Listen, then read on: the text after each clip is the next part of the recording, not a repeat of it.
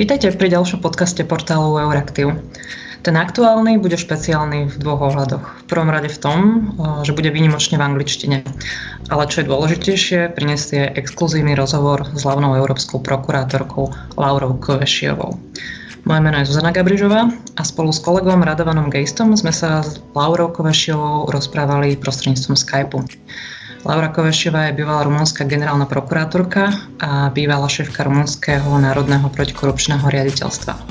V oktobri 2019 sa z rozhodnutia členských štátov EÚ a Európskeho parlamentu stala šéfkou novoznikajúcej Európskej prokuratúry. V rozhovore, ktorý budete počuť, eh, hovorí o tom, čo si napríklad myslí o rozsudku Európskeho súdu pre ľudské práva, ktorý jej tento týždeň dal za pravdu eh, v jej spore s rumunskou vládou Takisto o tom, ako vnímala podporný list eh, od rodín Jana Kuciaka a Dafne Caruana Galicia, ktorý jej minulý rok poslali, kedy ju podporili vlastne v súťaži o post e, hlavného európskeho prokurátora. Bude pomerne rozsiahlo hovoriť aj o tom, akými problémami prechádza počas e, snahy o to, aby Európska prokuratúra začala fungovať efektívne a na čas, aké problémy rieši v súvislosti s dostatkom či už finančných alebo personálnych zdrojov na to, aby z jej pohľadu európsky prokurátori mohli fungovať efektívne a mohli vyšetrovať e, prípady týkajúce sa zneužívania európskych európskych fondov alebo cezhraničných e, finančných podvodov e,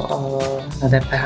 Bude hovoriť aj o tom, akým spôsobom podľa nej vie Európska prokurátora zabezpečiť, aby európsky prokurátori, ktorí budú v členských štátoch vyšetrovať prípady, boli naozaj nezávislí a nikto do ich práce nezasahoval. Taktiež bude hovoriť o tom, do akej miery si myslí, že súčasná situácia s pandémiou COVID-19, ktorej momentálne čelíme, a v dôsledku ktorej sa mobilizujú um, pomerne veľké finančné prostriedky, uh, či táto situácia bude mať vplyv na to, že Európska prokuratúra bude mať v budúcnosti viac práce. V neposlednom rade budeme počuť aj to, čo si myslí o uh, prípadnom politickom tlaku, ktorému môže byť uh, nová inštitúcia, ona osobne alebo jej delegovaní prokurátori v jej práci vystavení. Prajem vám príjemné počúvanie a už len dodám, že rozhovor v textovej podobe si môžete prečítať aj na stránke Euraktiv.sk.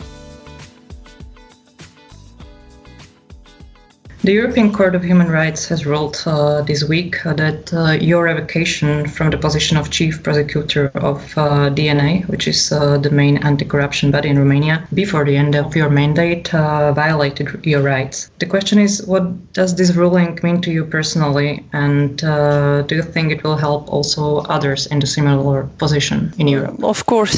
Yesterday, the European Court of Human Rights decided that in the procedure for my revocation, my my fundamental rights. Two of them were uh, violated in the, that procedure. I can say that uh, uh, it is a victory, not only for me, it is a victory of the Romanian prosecutors and also of the uh, judiciary, not only Romanian, but in general European judiciary. This decision is very important because clarifies the independence of the prosecutors in uh, all Europe and the implicity of the judiciary and also strengthens the, the of all magistrates in uh, Europe. Um, I can say that this decision it's also historical, has an, uh, an uh, a historical uh, nature because it is the first time that the European Court for Human Rights has extended the guarantees of independence applicable to judges to the prosecutors. So uh, from now on, uh, this decision will protect those who defend the independence of the judiciary and the rule of law against political interference. As a result of your professional track record, uh, there are high hopes placed in you becoming the chief of the EPPO and in the EPPO as such. Mm, a year ago, families of murdered journalists Jan Kuciak and Daphne Caruana Galizia wrote an open letter expressing strong support for your nomination. In the letter, uh, among other things, uh, they wrote, and I quote here, Ms. Kövesi knows what it takes to prevent more murders of journalists who investigate corruption, money laundering, and serious tax fraud. So, uh, how do you deal with such high expectations? Well, I know about uh, that letters, and in that moment it was very important for me uh, that uh, support, and I really appreciate it and uh, I will do my best in my job. It's important to say that I'm the same person with the same experience. So uh, in the new position, I will try to do the best as I did in uh, Romania in my previous positions. Uh, I know that are uh, high expectations, and I will try to, to do the best with my colleagues. It's important to say that it's EPPO uh, is a very complex structure. So uh, our objective is to improve the level of uh, protection for European money, and uh, doing that. Um, we will do that investigating the, the crimes related to financial frauds. Um, this means that EPPO will be independent, and this is very important because the independence of the institution, the independence of prosecutor, is the first premises to obtain efficient results when we speak uh, about fighting corruption and the other serious crime.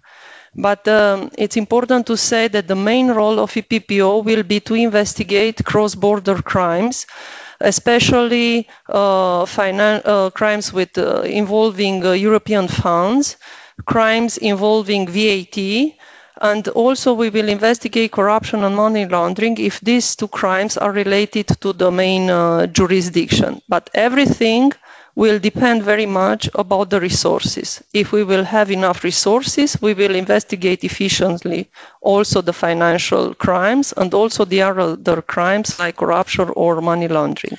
You have voiced concerns about the EPPO not having sufficient financial and personal resources to be a real game changer. Are the member states doing enough for the institution to succeed? Do you have sufficient support from the European Commission and the Parliament? Well, uh, after I took my new position, I started an evaluation, and of course, the budget was an important issue that I was focused on. Because if we do not have enough resources, first of all, we cannot start the activity of EPPO. If we do not have enough resources, we cannot work uh, efficiently. And uh, as an expert, I am a prosecutor. I have 25 years experience, so I know very well what the budget can means for, for an institution. It's also related to the independence. Even if we are independent, but we do not have uh, a strong budget, uh, it's very difficult to do our job. So uh, based on that, I started an evaluation. I tried with my colleagues to find the real number of the cases that we will receive from the member states. And the main issue that we have in this moment when we speak about the, the, uh, the budget uh, and about the resources is the number of the European delegated prosecutors. What means uh, that the European delegated prosecutors will be those prosecutors that will work in the member states and will um, uh, effectively investigate the cases. In this moment, based on the assumption, on the initial assumption made by the Commission, we will have 32 and a quarter prosecutors. So yes, a quarter, it's not any mistake. Uh, I was surprised also because I did not hear in my life about a quarter of prosecutor or a half of prosecutors, uh, but this was the estimation. Uh, based on the statistics that we receive from the member states, we will receive in the beginning of the EPPO, in the first days, we will receive around 3,000 cases. So it's obvious that it's impossible to manage all these uh, workload with only 32 prosecutors. As another example, we will have some member states. We have already some data from uh, some member states, and they are under investigation. Uh, hundreds of cases and it's very difficult to manage hundreds of cases with one or two prosecutors. So the main issue for the EPPO in this moment is to solve the issue related to the number of the European delegated prosecutors. Of course, the number of uh, the European delegated prosecutors that will work in each member state should be decided together by the European chief prosecutors and the national authorities. But everything is depending by the budget. If the Commission will establish a number of the European delegated prosecutors. For example, it will let only 32 European delegated prosecutors. It will be very difficult for us to start the activity and to work uh, efficiently. So, uh, in this context, I think the the importance of the future of the EPPO it will be how the budget for 2021 and for the next year will be established. This is a decision of the Commission. So now it is for the Commission as a whole to put a good proposal for 2021 on the table so that the budgetary authority can decide if we will have more or less money. The negotiations about the multi-annual financial framework are being protracted. Uh, the European Commission has decided to rework the budget, focusing more on the pandemics and the economic crisis. Do you think this could uh, bring any risks for the EPPO or the resources that are needed for the EPPO? Well, uh, I think there will be some uh, changes because in this moment, uh, I will be very clear, EPPO did not start uh, uh, to investigate cases, but in this moment, all the crimes that are committed are under our jurisdiction, and we have a mandatory jurisdiction. Now we have, um, let's say, a new context with this crisis with COVID pandemic. Uh, but uh, we can say that uh, there are a lot of um, reasons to believe that our jurisdiction will increase. We don't know how, now, we don't know in this moment how the next MFF will look like if there are more funds, if there is more flexibility to, to use them, then indeed I anticipate that we will be more, uh, it will be more work for EPPO. It is logical. Uh, we have mandatory competence, so we have to investigate all the cases that uh, are fall in our jurisdiction. And this is our institutional role and we cannot negotiate. So if there is more flexibility, if there is no control steps or other measures to be faster in using the European funds, uh, these can be opportunities for, for fraud.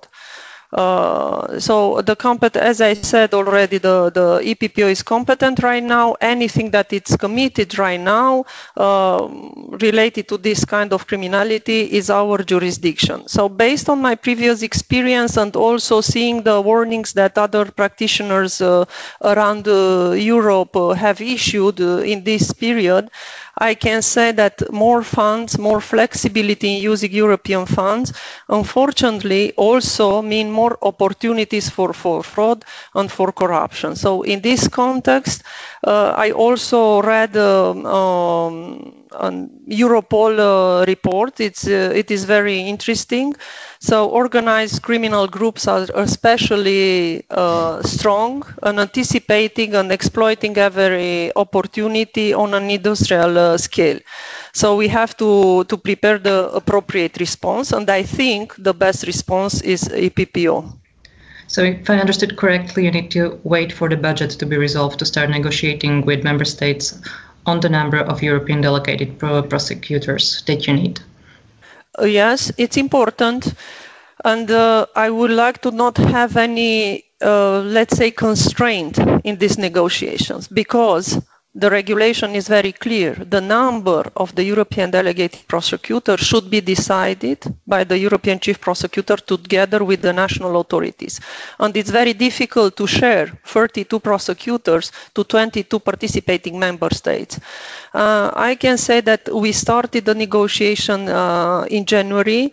Uh, before this uh, crisis, I uh, uh, visited already 17 member states and we started this, uh, the discussion with the ministers of justice, the general prosecutors, and all the representatives of the uh, national uh, authorities. And it's obvious that for some member states, one or two prosecutors are not enough to do a good job. And the main issue, in my view, it's also the, the way how these prosecutors will work. So there is an assumption that uh, we can have part-time prosecutors. So uh, to be a little bit uh, clear, so a prosecutor will work in the morning for EPPO and in the evening will work for his uh, national uh, office. And in my view, based on my experience, this is not the right thing if we want to have an efficient fight against uh, financial criminality. Uh, first of all, it's something related to the independence of the prosecutors. If they will be double headed, it will be all the time a problem with their independence. The second issue is related to responsibility. If we, the, the prosecutor will have also EPPO cases and also national cases, it will be very difficult to, to uh, make him responsible if he will not uh, investigate on time uh, the cases. But uh, uh, and this is the reason why I insisted very much to have only full-time prosecutors for their independence, for their responsibility, and more important, for efficiency. Mm-hmm. So in this moment, we are constrained in, this, uh, in establishing the number of the European delegated prosecutors because in our um, financial framework, it's stipulated that we can have only 32 and a quarter prosecutors. And this is a big issue in this moment. We talked about the European delegated prosecutors uh, in the member states. But what about the European prosecutors that would uh, form the college? Uh, during your visit to Slovakia, you mentioned that the selection procedure has not been finalized in all countries. Has this problem been resolved in the meantime? Yes, uh, this is another issue that we have in this problem because the procedure to appoint the member of the college is not finished and maybe for uh, those who are listening uh, the interview, maybe it's uh, good to explain a little bit what means the college. So each participating member state will have a prosecutor. Uh, so we will have 22 prosecutors here in Luxembourg, and together with the European Chief Prosecutor, we will constitute the college. The college will take the main decision in uh, EPPO, will establish the priorities and the prosecutorial pro, uh, policy for uh, EPPO. In this moment, this procedure to appoint all those 22 prosecutors uh, is put on hold because one member state, specifically Malta, um, uh, did not propose eligible candidates. So uh, I hope this issue will be solved soon because it's very important to have the college. We can uh, establish and uh, approve the internal rules only when we will have the college. We can also adopt internal procedure only when we will have the college. Uh, after that, uh, it is necessary to recruit the European delegated prosecutors in each member state and their appointment is depending by the, the college. And all these um, uh, things to be solved, it is necessary to have a few months. So as soon as possible, we will have the college. We can make some step forward to establish the EPPO. Will the EPPO start operation by the end of the year as was originally planned? Uh, well, I did not say that. So uh, it was an assumption of the Commission. The, the, the Commission should decide when EPPO will start the activity. It's not my duty to decide uh, that. But of course, uh, since I uh, took my uh, new job, I, I started to prepare everything and to be ready to start in November 20 uh, in November this year, as was the initial assumption of the commission. But we have these two main issues. First of all, the college, and second one, the budgetary framework. Uh, but uh, with our colleagues, with the entire team of EPPO that we have uh, in this moment, we started to, to recruit the personnel. We started to prepare the internal rules to have a draft for the college. We started to prepare some internal rules to be adopted by the, the college. And we took all the measures that is necessary to be ready in this, to start in the end of this year what would be the processing capacity of the EPPO in terms of number of cases at the beginning and once you get to full speed? In my view, to be efficient, we we should start with full speed from the first day because uh, based on uh, our uh, method of uh, our methodology to calculate the number of the cases and based on the statistics that we receive from the member states, based also on the consultation with the member states, we established that in the first days of EPPO, we will receive around 3,000 cases. Of course, based on the right of the evocation that EPPO has, we can choose a part of these cases. But uh, this is only the number of the cases that we will receive from the member states. These are the cases that are already registered, but we will receive also complaints from the individuals. We will receive reports from the other European institutions. So uh, it's obvious that the number of the, the cases for EPPO will be around, uh, it will be more than 3,000 cases in the beginning. But also uh, we established that in each year we will receive on the entire uh, during the entire year we will receive around 2000 new cases. So uh, it's obvious that we will deal with thousands of, uh, of cases in each uh, year. So we should be prepared to have the full uh, speed from the first day because my priority and uh, my wish as a chief prosecutor of EPPO is to start properly and to investigate efficiently all the cases uh, that we will receive. Public prosecutors' offices in member states are organized uh, differently uh, in uh, in member states. Uh, they follow different uh, organizational models. some of them are more centralized and more hierarchical. Do you believe that this could hamper the effectiveness of the EPPO in some countries? well, in my view, EPPO is the European model because uh, EPPO is a new institution created to increase the level of the uh, protection for European funds. And the most important provision, in my view, for EPPO is that EPPO will be an independent prosecutor office independent by the national authorities, independent by the Commission, independent by the other European institutions, bodies, and agencies. And this is very important. Why?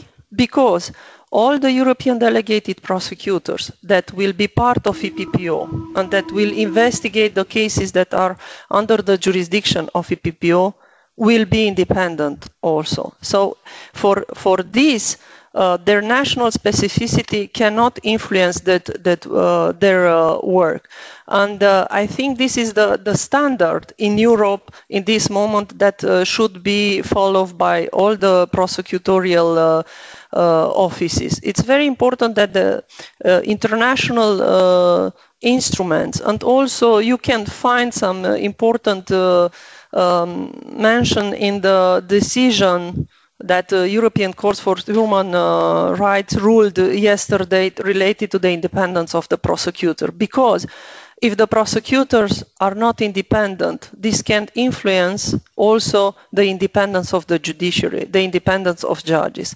And without independence, we cannot speak about efficiently combating financial frauds or corruption. So when I say independence of the prosecutor, it's not just that we need to have a, a nice principle for prosecutors.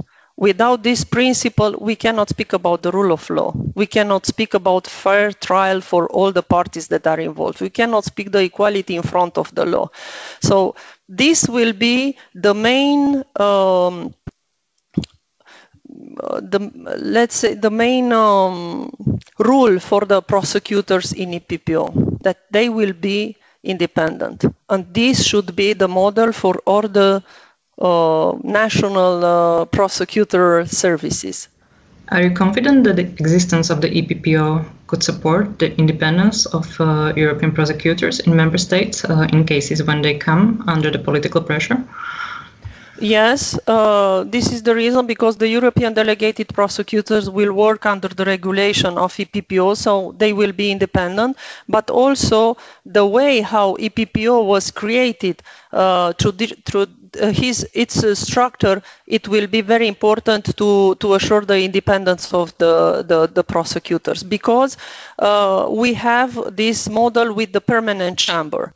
So the permanent chamber will be formed from three different European prosecutors from different member states, and they will supervise the investigation in a particular member state. So, for example, in a permanent chamber here in Luxembourg, uh, it will be a prosecutor from Bulgaria with a prosecutor from Germany and a prosecutor from France, and they will investigate a case from Romania, for example. So, in this way, it's very difficult for someone to interfere in the activity of these prosecutors because they know that they are independent, and only the permanent chamber can give some instructions to the European delegated prosecutor to, to work.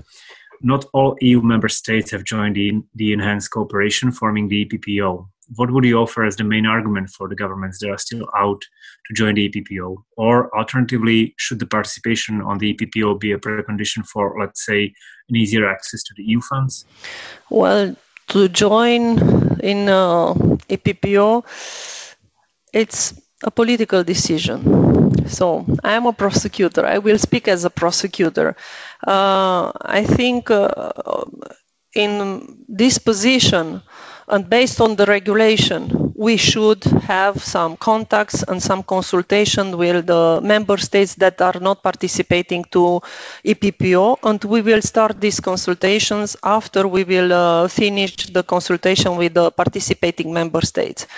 Um, of course, uh, for us, it will be uh, better to have all our colleagues from all the members of the European Union in EPPO. But this is a political decision. I think our work, our result, um, uh, our cooperation inside of EPPO can be a good argument for the others to join if they really want to, to have some results to investigate efficiently, especially the financial fraud, especially cross-border uh, financial crimes, because here it's uh, very important to insist on the role of EPPO. We will not investigate, and my wish is not to investigate small cases. Our role is to investigate especially cross-border crimes.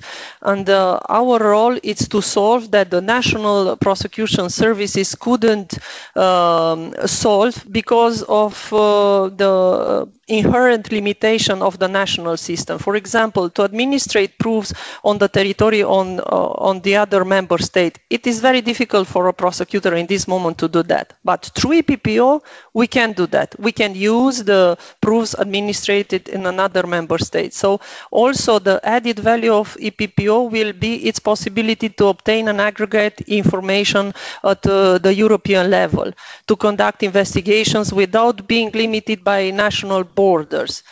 And um, also EPPO will generalize the use of most efficient investigative tactics. So I think all these arguments can be a good reason for our, for our colleagues from the other non-participating member states to wish to be part of EPPO. But in the end, this is the decision, this is a political decision. And related to different mechanisms that can uh, uh, convince uh, the non-participating member states uh, to enter in EPPO, this question extends my, my jurisdiction. So I'm a prosecutor. I can comment only on the technical aspects. But as I said, as a prosecutor, I'm sure that uh, for all our colleagues from the uh, European member states, it will be very good to, to join and to be part of the EPPO just to accomplish our uh, role in uh, the society. Some cases related to the financial fraud or misuse of the European funds could be politically very sensitive, involve politically well connected persons. Investigating these cases might not increase your popularity in some circles. Are you prepared to deal with such situation when the government would try to limit the work of the EPPO in the future? If I can make a joke, I think my previous experience it was a good training for for uh, this job because uh, the pressure on uh, on the prosecutor in Romania who who, who fought against corruption was uh, very high in the last year, and also pressure uh, on me and uh, we should uh, pass through some uh, campaign of intimidation, of harassment, and uh, the other issues. So I have a very good uh, training for that. And um, of course, uh, the role of EPPO will be to investigate um, complex cases especially cross-border cases. Yes, there is a there there are some possibilities to investigate people who are, uh, let's say, uh, in an important position in the different member states, or people who who are rich because uh, and they can uh, have a lot of money to pay a lot of lawyers uh, to defend themselves. So, but I think the the guarantee that we will do our job is the independence of EPPO.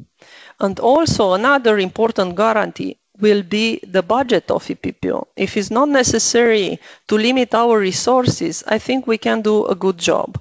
I hope all the European delegated prosecutors will be only independent prosecutors and professional prosecutors, courageous prosecutors with a high level um, uh, integrity. This is very important it's important to to uh, to be aware about our independence in this job, and after that, to have enough legislative tools to do our job. So I think this is the th- three premises that are very important: independence, enough resources, that means enough budget, and good prosecutors.